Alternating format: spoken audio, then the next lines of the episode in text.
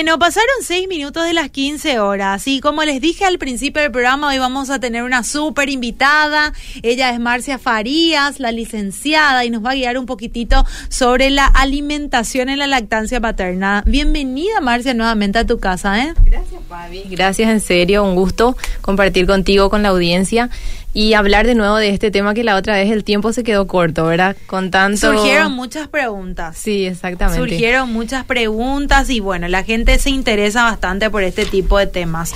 bueno, te digo en tu casa porque varias veces ya estuviste acá con nosotros y el gusto es nuestro, Marcia, de poder tenerte nuevamente porque sabemos que contigo vamos a aprender bastante. Gracias, Fabi. En serio me siento en casa, me siento súper cómoda. Para mí es una bendición también estar acá.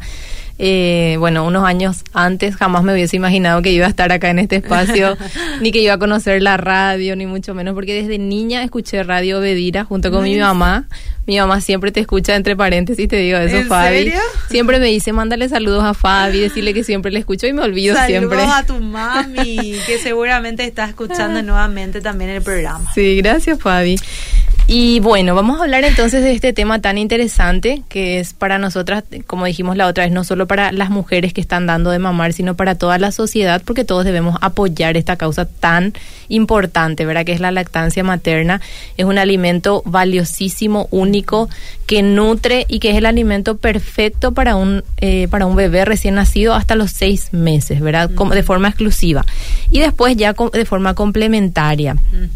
Y bueno, eh, de modo de introducción, nomás eso, recordar un poco. ¿Qué tal si recordamos un poquitito lo que la, la vez pasada estuvimos hablando? También? Bueno, hablamos un poquito de la alimentación, de la importancia de llevar una buena alimentación como eh, mamás, ¿verdad? Porque depende exclusivamente de esa alimentación para que el niño esté bien nutrido. Hay alimentos que solamente a través de, de hay nutrientes que a través de solamente ciertos alimentos podemos adquirir. Eh, ¿cómo se dice? Introducir a la leche materna y estos son, habíamos dicho, la vitamina D, el omega 3 que se encuentra en los pescados, aguacates, ciertas semillas como la chía. Eh, bueno, y esos alimentos no va a producir tu cuerpo, así que tenés que consumirlo en los alimentos. ¿Qué no hay que consumir, Marcia, durante la lactancia materna? ¿Qué es recomendable no consumir? Porque yo, por ejemplo, te digo, eh, yo sé que hay mamás consumen hamburguesa, papa frita, ¿verdad? Eso, eso obviamente te golpea un poquitito el estómago de vez en cuando. Algunas no le hacen nada, ¿verdad? Pero, eh, ¿qué, ¿qué, son otros alimentos que no debemos, eh, que debemos tratar de evitar, vamos a decir? Porque acá no, no le vamos a prohibir nada a nadie, ¿verdad? Pero vamos a alertar y que, que, puedan evitar, de manera que puedan evitar. Exactamente. Bueno, hablando de términos así nutritivos, obviamente que la todo lo que sea comida chatarra no va a sumar en, en cuanto a nutrientes. Eh, pero sí, obviamente va a dar saciedad y todo eso y va, a suplir ciertos antojos que tenemos, ¿verdad? Pero hablando así en términos de, de, que, de que le va a hacer mal al bebé, porque muchas veces, justamente hoy queremos hablar de esos mitos, ¿verdad? De que ah, si comes, si comes, famoso se dice, si comes repollo le va a dar gases a tu bebé, o si comes una hamburguesa, obviamente le va a hacer re mal, le va a dar cólico a tu bebé. Sin embargo, la evidencia científica no dice eso, Fabi. Eh, se habla de que se puede comer de todo. En el 95% de los casos no producen cólicos los alimentos. No es que vos comes repollo en tu panza te produce gases y esos gases se le van a ir a tu leche y por ende a tu bebé. No, no pasa, no es que pasan burbujitas tipo Coca-Cola y se le va al bebé en la leche. Pero ¿por qué nos imaginamos esas cosas? Eso nomás yo digo, ¿verdad? Pero es así porque, ¿verdad, Fabi? Que cuando estamos en esa etapa tan vulnerable y vos le ves a tu bebé que llora, que no sabes qué le pasa y te dicen, mm, ¿qué comiste? ¿Qué comiste, Fabi? Seguramente comiste repollo, comiste lechuga, eh, brócoli también se dice, se habla también de la salsa, del ajo, de la cebolla, que eso le va a producir cólicos al bebé. Sin embargo, no es así. Como dije, la evidencia científica habla de que la mamá puede llevar una alimentación completa eh, balanceada, equilibrada y esto no le va a afectar al bebé, excepto a este 5% que es bajísimo el porcentaje que, de niños que pueden desarrollar ciertas alergias alimentarias, pero solamente en esos casos, Fabi, es, Fabi, es recomendable hacer una dieta restrictiva de estos alimentos. Y especialmente, no es luego ni la cebolla, ni el ajo, ni, ni el tomate, sino que esto generalmente se debe a proteínas de los animales. ¿Y cuáles son los alimentos eh, de repente que mm, estuviste diciendo? se me pasó un poco, te estoy filmando para poder estar en las redes sociales y de las alergias. lo que te iba a preguntar. Eso. ¿Cuáles son los alimentos, por ejemplo, que pueden dar alergia? Los alergenos pueden ser pescados, pueden ser soja, puede ser la, el más común es alergia a la proteína de la leche de vaca. Y esto, estas proteínas se encuentran en todos los lácteos, leche, queso y yogur, o sea, lácteos y derivados. Entonces, eh, no solamente así como tal, sino también una, una persona que tiene diagnosticada eso como mamá y como bebé, porque al bebé es el que tiene la, la alergia, debe tener ese diagnóstico y bajo ese diagnóstico debe hacer un tratamiento interdisciplinario junto con un gastroenterólogo infantil y mm. también con una nutricionista para evitar deficiencias nutricionales. Eh, porque también, aparte de evitar estos alimentos, debe consumir lo necesario la madre para no caer en, cierta desnutrición. Y como ya hablamos también en este, en este espacio en su momento, no, el peso muchas veces no es un parámetro para decir que una persona pueda tener desnutrición, porque puede ser que una persona esté en su peso normal, pero tenga ciertas deficiencias eh, de minerales, de micronutrientes, ¿verdad? de vitaminas. Entonces no es que porque Fabi vos, tu bebé llora mucho, se inquieta mucho y yo, bueno, voy a suspender nomás ya la leche porque a, ah. vos te le está haciendo mal a tu bebé, ¿entendés? Yo también tengo mm. bebé y así, porque eso pasa mucho, Fabi, que eh, nosotras muchas veces, como dije, en la desesperación, mm. tratamos de, de buscar ya ciertos recaudos para poder evitar.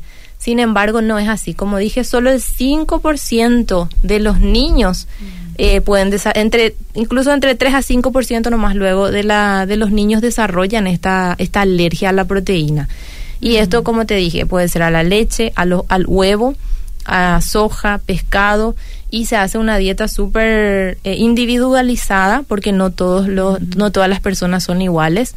Se trata de forma individualizada con la mamá y con el bebé. Y cómo uno se da cuenta cuando está eh, alérgico a ciertos alimentos bueno hay ciertos parámetros que hay que tener en cuenta. Por ejemplo el bebé puede desarrollar ciertas eczemas en la piel en su ah. popó puede encontrar sangre eh, puede tener mm. mucha mucha se inquieta mucho, llora mucho, no le cae bien la, o sea, claramente tiene cierto dolor, cierta molestia al bebé con gases de más ya también. Gases de más, exactamente. Porque hay, vos sabés, Fabi, hay un mm. ¿Cómo te voy a decir? Un cierto, unas ciertas molestias que los bebés mm. tienen al principio, pero es normal, es parte del desarrollo del bebé porque ellos tienen que desarrollar todo su aparato gastrointestinal. Y tienen que saber hacer también. Exactamente. Porque ellos no saben. Exacto. Entonces hay que, hay ciertos, ciertos cuidados que hay que tener con ellos de hacerle eructar, de que eh, eh, tiren sus gasecitos y todo eso, y que eso es normal es normal, pero cuando ya, como mencioné anteriormente, cuando aparecen ciertos, ciertas características es que hay que consultar y el pediatra va a identificar con el, eh, seguramente una interconsulta con un gastroenterólogo infantil y trabajar, como dije, de forma interdisciplinaria. Mira un poco. Marcia, yo sé que no es tanto el tema que vamos a hablar, pero hablaste vos de obesidad, ¿verdad? En los niños. Eh, porque hay mitos también eh, respecto a eso. De repente tiene, apenas tiene cinco meses y es, demasiado gordito y ya la gente dice, no, que ya es obeso. ¿A partir de qué edad se le puede diagnosticar a un niño que es obeso o no? Bueno, mientras esté con lactancia materna exclusiva no hay manera de, decir... Exactamente. o por más que esté dentro de eh, que aparentemente tenga demasiado, demasiado peso, una obesidad, no se puede decir porque ¿cómo le vas a suspender la leche materna? La mm. leche materna hoy en día sabemos que se da a libre demanda no se hace una dieta con leche materna, no puede ser que la leche materna esté desproporcionada y tenga un exceso de grasa y por eso está mm. produciendo eso, no, no se puede hacer absolutamente nada. Eh, cuando empieza a consumir ya alimentos aparte de la leche materna, es ahí donde hay que cuidar muchísimo el consumo de azúcares, el consumo de sal y bueno, tratar de llevar hacia una dieta balanceada para el niño. A partir de ahí se puede empezar a, a direccionar la alimentación. Y la obesidad es está presente cada vez más en los niños. Eh, se puede diagnosticar a partir de los dos años, se usan ya tablas diferentes de referencia en donde ya se puede eh, diagnosticar, pero la alimentación siempre debe ser cuidadosa, Fabi, porque con los niños no, no es lo mismo que como un adulto. No se le puede restringir mucho porque ellos están en etapa de pleno crecimiento y desarrollo. Entonces ellos necesitan eh, nutrirse bien, mejor que nosotros porque necesitan ladrillos para construir su, su cuerpo, su intelecto, todo lo que ellos tienen que desarrollar. Entonces es necesario que consuman alimentos saludables, ¿sí? Pero eh, siempre dentro de, de, lo prudente, tratar de consultar, de cuidar, de buscar asesoramiento para que esa alimentación sea adecuada para cada niño y no mm. caer en, en, en, dietas restrictivas. Obviamente que hoy en día, Fabi, estamos demasiado expuestos a todo lo que es dulce, a los azúcares, a las galletitas, los jugos con azúcar, eh, y bueno, y eso es lo que hace que cada vez también los niños desarrollen a, a, temprana edad y a eso sumarle el sedentarismo, ¿verdad? Que cada vez más los niños juegan en la tablet, en, la, en el celular, en, ven pantallas, entonces hace que, que no sea más como antes que los niños jugaban, corrían, trepaban y quemaban su energía.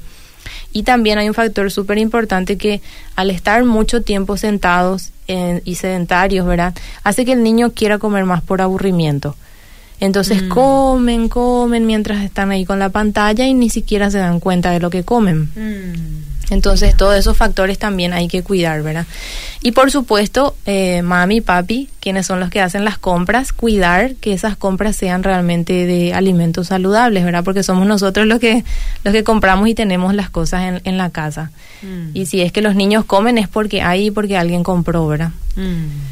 Entonces, eso es importantísimo. Tremendo. Seguimos hablando de la alimentación en la lactancia materna, Marcia. Viste, viste que surgen otras preguntas que, que no tienen que ver con el tema, pero eh, a mí, por ejemplo, me está interesando un montón de preguntas que tengo acá para Marcia, pero vamos a continuar con el Qué bueno. Hay también, Fabi, una cierta molestia que puede aparecer en los niños, que en los bebés, en los lactantes, ¿verdad? que muchas veces creemos que se debe a la alimentación y es un tema de exceso de, de lactosa en, sus intestinos. Esto, esto, hay evidencia sobre esto y, y eso muchas veces produce cierta, ciertas molestias ciertos cólicos, gases en los bebés y hace que la mamá enseguida diga, bueno, tengo que hacer algo, voy a suspender la leche, yogur, eh, bueno, algo, algo le está cayendo mal, ¿verdad? Y es importantísimo consultar y es importantísimo analizar también cómo se está dando la, cómo se está dando al bebé las tomas verdad de, de, la leche porque a veces tiene que ver Fabi con que en el programa anterior yo hablé de que la primera leche cuando empiezan a tomar los los bebés es como que es una composición mucho más aguada y de más carbohidratos la leche materna. Es impresionante porque la leche se va, va cambiando su composición a medida que, que el bebé va tomando, ¿verdad? Mm. Entonces, la primera toma suele estar más cargada de agua y azúcares, que son los carbohidratos. ¿Cuántos minutos sería la primera toma? Y no hay minutos. Ahí está el problema, Fabi. Mm. Porque hay eh, gente todavía de la vieja escuela, como se dice, mm. que te dicen, dale 20 minutos un pecho y 20 minutos el otro pecho. No sé si escuchaste. Exactamente. bueno, todavía, digo porque digo esto porque todavía se sigue escuchando, Fabi. Ah, eh, yo leí en libros incluso de no darle todo de seguido uno, sino que darle 20 minutos un lado y 20 minutos el otro lado. Y muchas veces al hacer eso, eh, ¿qué pasa? No llegas a darle todo y al mm. final recién está la leche más cargada de grasa. Entonces ahí recién el bebé se satisface, por decirlo de alguna forma, se satisface y ahí recién termina su toma. Entonces consumió agua, carbohidrato, proteína y mm. grasa mm. en la leche materna. Y a veces también se da, eh, como dije, ¿verdad? Se le da primero la primera, el, primer, el lado uno, ya se le da el lado siguiente, entonces ahí hay una sobrecarga de carbohidratos y eso hace que en sus intestinos le dé cierta molestia al bebé y mm. pasa por ahí nomás. ¿Y cuál es la manera correcta de, darle de mamar? Y como dijiste, darle todo. Darle, todo a un lado. Darle todo a un lado y después darle el otro lado. Y muchas veces, no sé si a vos te pasó, Fabi, pero es también a veces que te, te preocupa un poco mm. no darle los dos lados en forma simultánea o en forma correcta, porque a veces le, dormida vos le das un lado, un lado, un lado, un lado y el otro lado jamás Al día le diste. siguiente amanece el otro lado. vos sabés que en mi caso me pasa lo siguiente, que mi, mi bebé, por ejemplo, sigue mamando, ¿verdad? Él tiene un año, un año, nueve meses, ¿verdad? Pienso que a los dos años ya, ya, ya creo que ya cumplí la misión, ¿verdad? De darle de mamar. En él vos sabes que un ratito queda a un lado y después ya él mismo se cambia al otro lado. Ah, ya. Bueno, y muchas veces pasa porque tienen sed.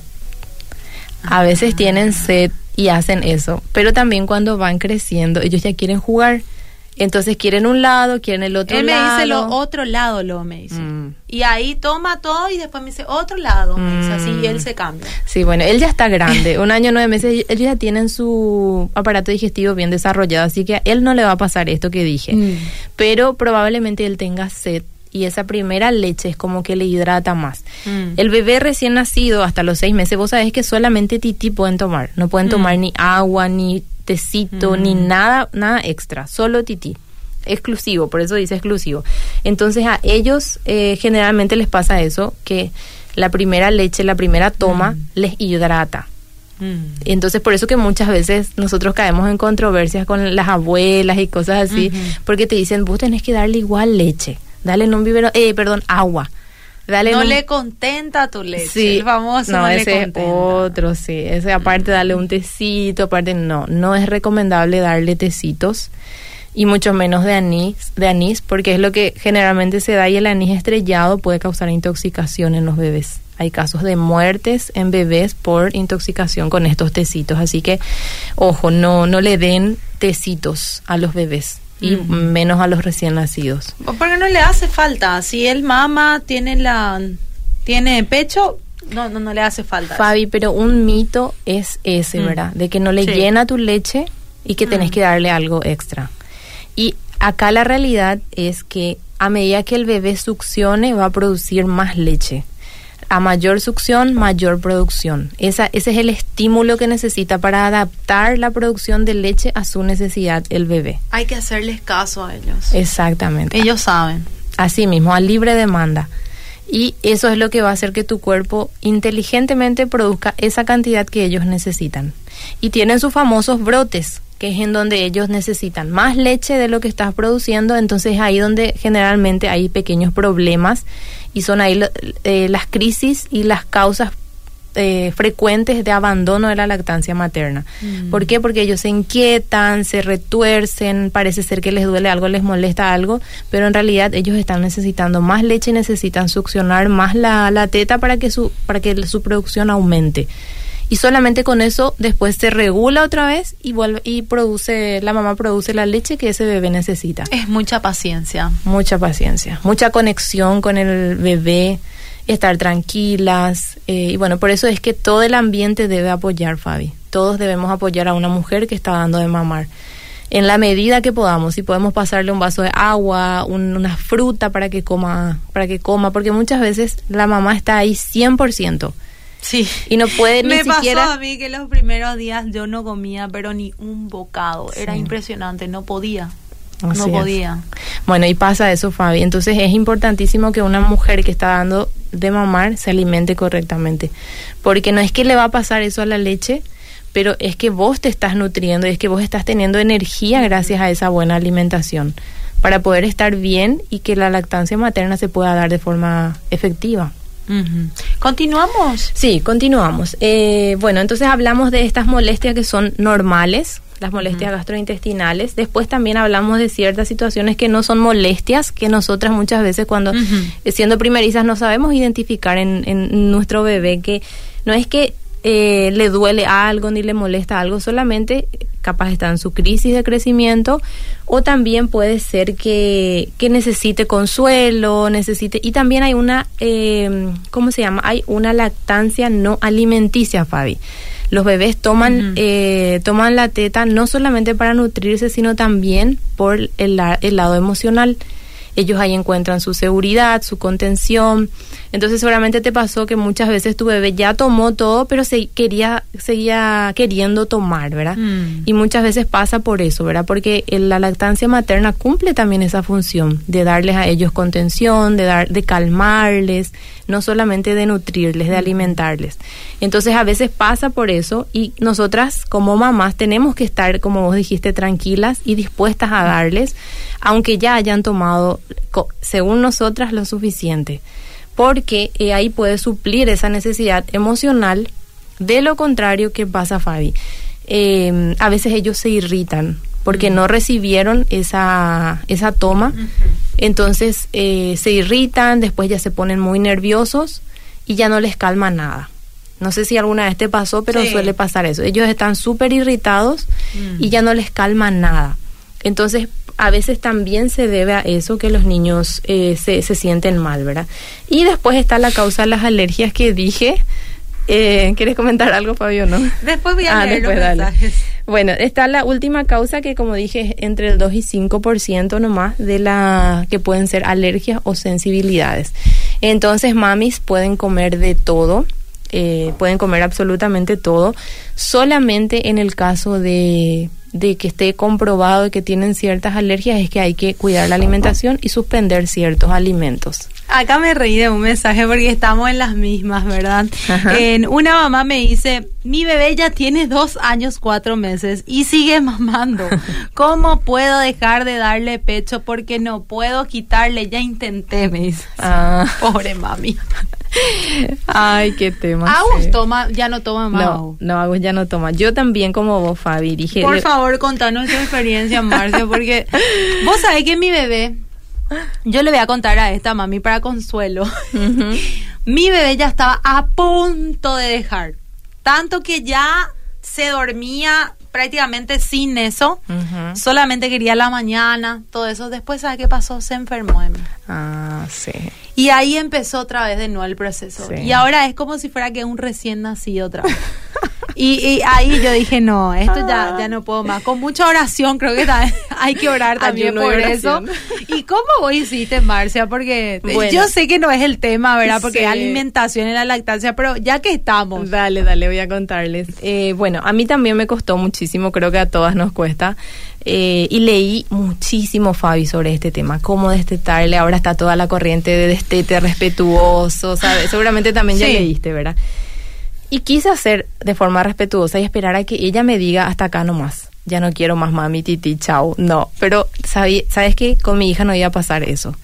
Porque ella cada vez quería más y cada vez me pedía más así frente a la gente. Ella ya, ya abusaba de la confianza, ¿verdad? Ya no, cero vergüenza, cero todo. Y bueno, dije, hablamos con mi marido porque hay que hacer un acuerdo común y dijimos, ya es el momento. Ella ya está grande, ya nutricionalmente le aportó todo lo que le debía aportar. La ginecóloga también ya me dijo, es hora de, de dejar, ya tiene que dejar. Entonces, porque yo tenía que tomar ciertos medicamentos y no podía hasta que deje la lactancia. Entonces, un día eh, nos pusimos de acuerdo con mi marido y dijimos que él iba a dormir con ella. Y ella toda la vida durmió conmigo, siempre, con Titi y ahí, ¿verdad?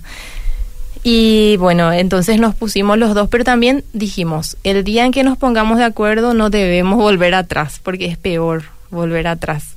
A no ser que haya pasado algo, ¿verdad? De que se enferme o cosas así, que se entiende, porque su tití es su consuelo, su inmunidad y todo lo que sabemos.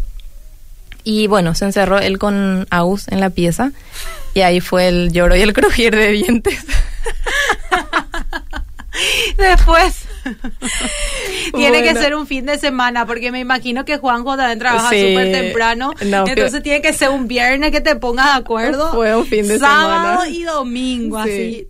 así. de- Pero de fue increíble, Fabio. Ella cumplió dos años y es increíble cómo ellos tienen ya una inteligencia desarrollada a esa edad. Y bueno, entonces estaba llorando porque les voy a mentir si les digo que no lloro. Es una, eh, bueno, capaz alguien dice que le traumé a mi hija, pero no se traumó ella, no, no pasa por ahí. Yo creo que también es una manera de ponerles límites a ellos, ¿verdad? Entonces, después en su eh, lloró, lloró, se sintió mal, una frustración, una necesidad eh, inmensa. Imagínense un bebé que tomó todo el tiempo y él también, obviamente, ¿verdad? Pero aguantó, gracias a Dios aguantó. Y, Y después, se durmió de cansada, ¿no? No, no se durmió. Después le dijo a mi marido que por favor yo entre, que no, le dijo, no más titi. No más titi, papá. Solamente que, no sé, ella en su idioma le dijo que solamente quería que yo le dé un abrazo para poder dormir. Entonces me llamó mi marido y me dijo, ella dice que no va a tomar más titi, solamente quiere que la abraces para dormir. Y así pasó. No le di más titi y ella no me buscó, no me pidió luego, porque ella cumplió a su palabra. Solamente me Ah. abrazó y ahí se durmió. Y bueno, la siguiente noche otra vez buscó un poquito, después otro poquito y cada vez buscó menos. ¿Y, seguiste vos eh, con el tema de que se tenía que encerrar con el papá? No, no, no, ya no. Una sola vez se encerró con su papá. ¿Y qué le decías, Marcia, cuando...? Le hablaba, le decía, mira, mi amor, vos ya tomaste suficiente, Titi ya no tiene más leche, ya... eh, le hablaba, le decía que ella ya es una niña grande, que ya ahora ya va a tomar eh, su leche en su vasito, y, bueno, y así le iba hablando. Ella, y al día siguiente, Marcia. Y, y otra vez pidió, pero ya menos. No, no lloró más, solamente pidió, se quejó un poquitito, la abracé, le consolé, estuve con ella y ahí se durmió. Y al principio ellos se, recuestan por nuestro pecho y lo primero que quieren es eso, ¿verdad? Pero después poco a poco se le fue saliendo y ella hoy se recuesta en mi pecho y no me pide, ya no me pide. A veces, ahora que Qué triste historia. Qué triste historia.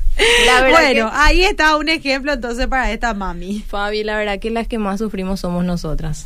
Esa es la verdad. Ellos mm. sufren y después se les pasa, porque es una parte del crecimiento, creo yo. Pero las que nos quedamos sufriendo y deprimidas somos nosotras. Mm. Sí. Continuamos, Marcia. Bueno, entonces, eh, solamente para recordatorio, eh, la alimentación es importantísima en esta etapa de la lactancia materna y no se olviden de, de comer pescado por lo menos una vez a la semana, de introducir semillas también de chía, de lino, de sésamo, porque eso ayuda muchísimo. Y un un, consejito importante es dejar en remojo estas semillas y después machacar un poco y es así consumir para que el aceite esencial que está dentro de la semilla se pueda absorber. De lo contrario, nosotros con la semilla solo aportamos fibra. Pero si hacemos este proceso, se activan estas, estos nutrientes y ahí absorbemos mejor. Después también el aguacate, que tenemos muchísimo y ahora estamos en época, así que hay que aprovechar también aporta aceites esenciales y aceites saludables. Entonces hay que eh, comer como de forma salada, dulce, como más les guste a las personas, ¿verdad?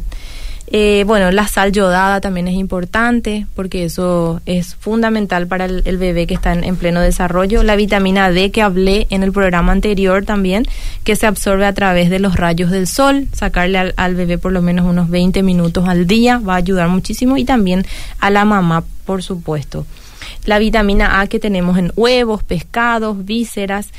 Después también las vitaminas del complejo B, que son súper importantes, que encontramos en legumbres, en huevos, en nueces. Y acá también, Fabi, hay un importante mito, que es el tema del poroto que muchas veces te dicen no comas poroto mientras das de mamar porque le vas a pasar estos gases a los bebés, al, al bebé, ¿verdad?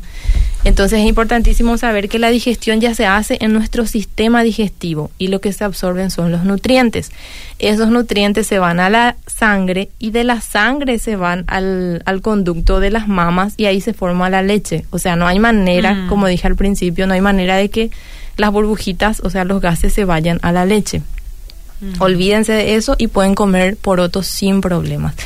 A no ser que a la mamá le caiga mal y por eso quiera suspender pero si es que no es ese el caso y que solamente se prueba comiendo, ¿verdad? No hay manera de, identificar, eh, entonces no se estresen por comer porotos, pueden comer. Mm. Y bueno, no se olviden de tomar mucha agua, por lo menos 3 litros al día tienen que tomar porque eh, la, la leche está compuesta en un 70-80% de agua y aumentar las calorías según la necesidad de cada mujer, ¿verdad? Como hablamos en el, en el programa anterior también, puede ser que un día necesite más y otro día menos, pero en promedio se necesitan unas 500 calorías más de lo que se consume habitualmente. Y no se recomienda dietas estrictas en, en mm. esta etapa, porque pueden haber riesgo de, de deficiencias nutricionales de deficiencia de estas vitaminas que hablamos que son demasiado importantes para el desarrollo del bebé.